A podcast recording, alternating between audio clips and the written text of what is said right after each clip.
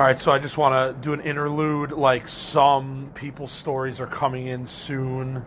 Some people want other people to do it and then listen to it and then see if they want to do it. So that's some people. Um, but I got a couple coming in soon.